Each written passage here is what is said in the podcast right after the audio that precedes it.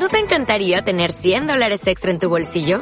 Haz que un experto bilingüe de TurboTax declare tus impuestos para el 31 de marzo y obtén 100 dólares de vuelta al instante. Porque no importa cuáles hayan sido tus logros del año pasado, TurboTax hace que cuenten. Obtén 100 dólares de vuelta y tus impuestos con 100% de precisión. Solo con Intuit TurboTax. Debes declarar para el 31 de marzo. Crédito solo aplicable al costo de la presentación federal con TurboTax Full Service. Oferta sujeta a cambios o cancelación en cualquier momento.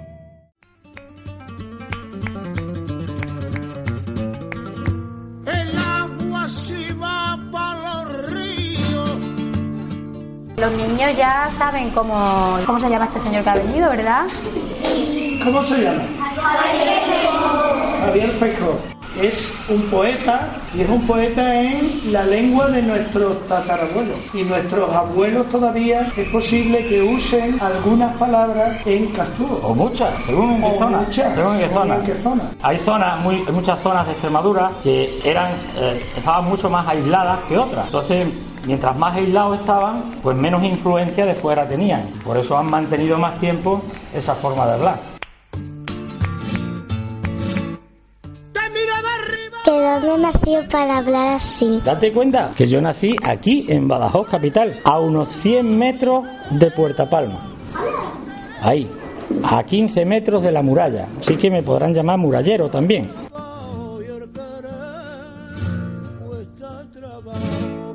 ¿Cómo aprendió a hablar así? Bueno, la verdad es que habiendo nacido en Extremadura, todas las palabras que utilizo eh, las he utilizado desde pequeñito. Es cierto que hay otras muchas palabras que en una ciudad como Badajoz se dejaron de utilizar hace tiempo. Pero bueno, yo he tenido la suerte de poder ir por muchos pueblos, poder hablar con mucha gente mayor de otros pueblos y poder haber leído gran parte de la obra que se ha escrito en el habla extremeña y gracias a todo ese bagaje he conseguido recopilar todos esos vocablos que luego utilizo para expresarme en la poesía.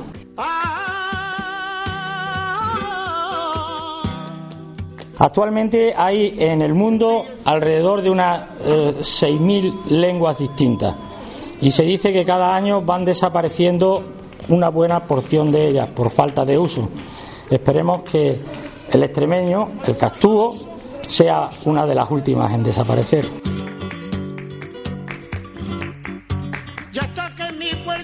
Eh, ¿Tú qué hiciste ser pequeño poeta? Bueno, yo cuando era pequeño siempre me gustó mucho la lectura. Y luego tuve la suerte de que mi hermano el mayor, mi hermano Jesús, era muy amante de la poesía. Y yo dormía con él en la misma habitación.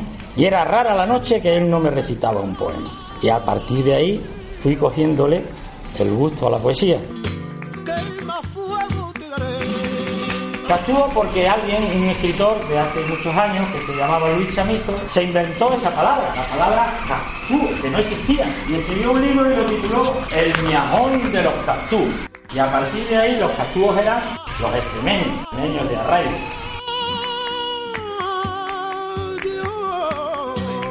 ¿Con cuántos años empezaste a escribir poesía? Ah, pues mira, no lo sé exactamente. Yo sé que en en el colegio ya escribía algunas cosillas, pero siempre me daba un poco de cosa de enseñarlo a los demás. Pensaba que lo que yo escribía no iba a gustar a nadie. Y lo iba guardando en los cajones, lo iba guardando en las carpetas. Y ya bastante mayor me dieron la oportunidad de colaborar en una asociación cultural que íbamos haciendo una ruta de recitales por un montón de pueblos de Extremadura. Y entonces empecé recitando poemas de otros autores, pero luego me fui atreviendo a ir recitando mis propios poemas y vi que a la gente le gustaba. Y entonces seguí escribiendo, seguí recitando hasta que fui componiendo varios libros que al final tuve la suerte de poderlos publicar. ¿Te acuerdas del nombre de tu primera poesía? Pues no, te tengo que decir que no. Lo que sí te puedo decir es que el nombre del primer poema que escribí en Castúo, en extremeño, sí, lo recuerdo y se llama El emigrante. Está inspirado porque yo tengo eh, una familia que vive en Barcelona, pero era- eran de aquí. Yo tenía dos tíos y ocho primos y todos se tuvieron que ir a Cataluña porque aquí no había trabajo y poco a poco se fueron todos y se fueron a vivir allí. Aquello me quedó muy marcado porque eran unos primos con los que tenía mucha relación y, y hubo un momento en el que tuve que sacar eso que tenía dentro, esa pena, esa y escribí El emigrante.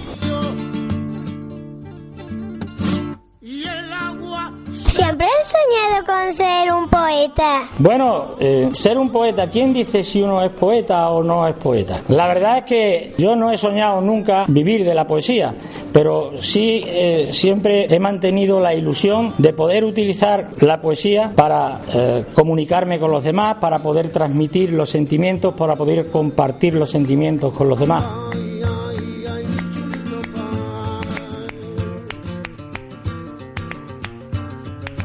Gusta ser poeta? Bueno, eh, no, sé, no sé si es un gusto o no es un gusto. Lo que sí te puedo decir es que es una satisfacción. Es decir, cuando tú tienes algo dentro y, te lo quedas ahí, eh, puede hasta enquistarse puede hacerte daño. Entonces, cuando tienes algo que realmente quieres compartir con los demás y lo traspasas a ese, a ese mundo en blanco que es la hoja donde tú vas escribiendo los versos, lo que sí te da es mucha satisfacción y te queda muy tranquilo haber soltado todo lo que tú tienes dentro. Va dedicado este poema que termina así, gritando, que nadie esconda sus versos y arrebusque la manera de contar sus ocurrencias y sus hondos sentimientos. Para que todo el mundo se entere que aquí no tenemos miedo de agarrar con mano firme las hachas hechas de hierro para rebanar la corteza que enforza nuestro silencio. A que en todo el mundo se escuchen los poemas que tenemos, que se fraguan en el alma con el yunque de los sueños, para estrujar con la fuerza. Pasaban los hombres y tú sonreías. ¿Has escrito algún libro? He escrito 11 libros. Eh, tres, tres de ellos son poemarios, libros de versos que están escritos en extremeño. Luego hay eh, varias obras de teatro, unas en extremeño, otras en castellano. Hay una novela, hay un libro de cuentos y, en fin, entre todos yo creo que hay 11. 11 libros, sí. Este poema en el que el niño nace en el campo, que se llama La Nacencia, es de, Luis Chamizo. Yo, ese, ese poema, cuando yo lo leí la primera vez, yo ya me lo sabía de memoria. Y mira que es largo, pero lo habíamos recitado tantas veces en el, en el cuarto antes de quedarnos dormidos que yo ya lo sabía de memoria. Y ese mismo, ese mismo caso se ha dado en muchísimos pueblos de Extremadura, donde había mucha gente que no sabía leer y escribir. A lo mejor había uno que sabía leer en toda la familia y ese le leía a todos los demás. Y luego hubo muchos de la familia que quedaron memorizados esos poemas. Yo vi encenderse Le arrasaba el aliento, le temblaban las manos, tiritaba su cuerpo, y a la luz de la luna eran sus ojos más grandes. Yo sentí que los míos chorreaban lagrimones de fuego. Uno cayó rodando y prendido un pelo el metal de su frente se quedó reluciendo. Qué bonita y qué buena.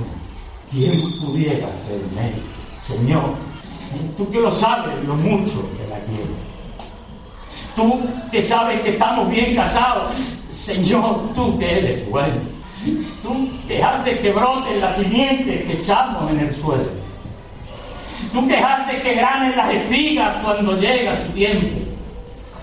Tú que haces que paran las ovejas sin comadre ni médicos. Porque el Señor se va a morir igual. Por lo que yo la quiero. Siendo yo tan honrado y siendo tú tan bueno. Ay, qué noche más larga de tanto sufrimiento. ¿Qué cosas pasarían que decirlas no puedo? Hizo Dios un milagro, no podía comer. Y oído lleno de tierra, le levanté del suelo, le miré muy despacio, muy despacio, con una miaja de respeto. Era un hijo, mi hijo, hijo de campo, hijo nuestro. Ella me despedía con los brazos abiertos. Y qué bonita que estaba, llorando y sonriendo.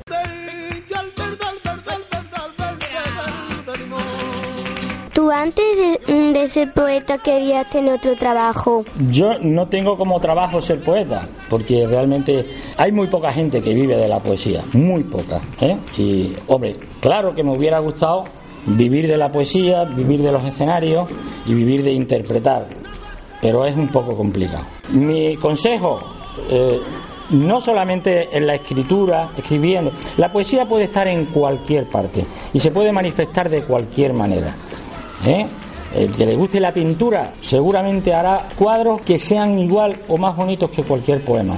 El que le guste esculpir una piedra y convertirla en una escultura, seguramente también lo. Siempre que pongáis todo vuestro sentimiento y toda vuestra verdad en lo que hacéis, seguro que llegaréis a alguien.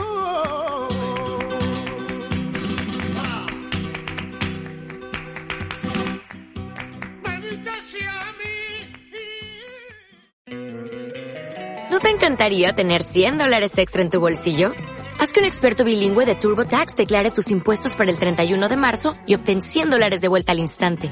Porque no importa cuáles hayan sido tus logros del año pasado, TurboTax hace que cuenten. Obtén 100 dólares de vuelta y tus impuestos con 100% de precisión. Solo con Intuit TurboTax. Debes declarar para el 31 de marzo. Crédito solo aplicable al costo de la presentación federal con TurboTax Full Service. Oferta sujeta a cambios o cancelación en cualquier momento.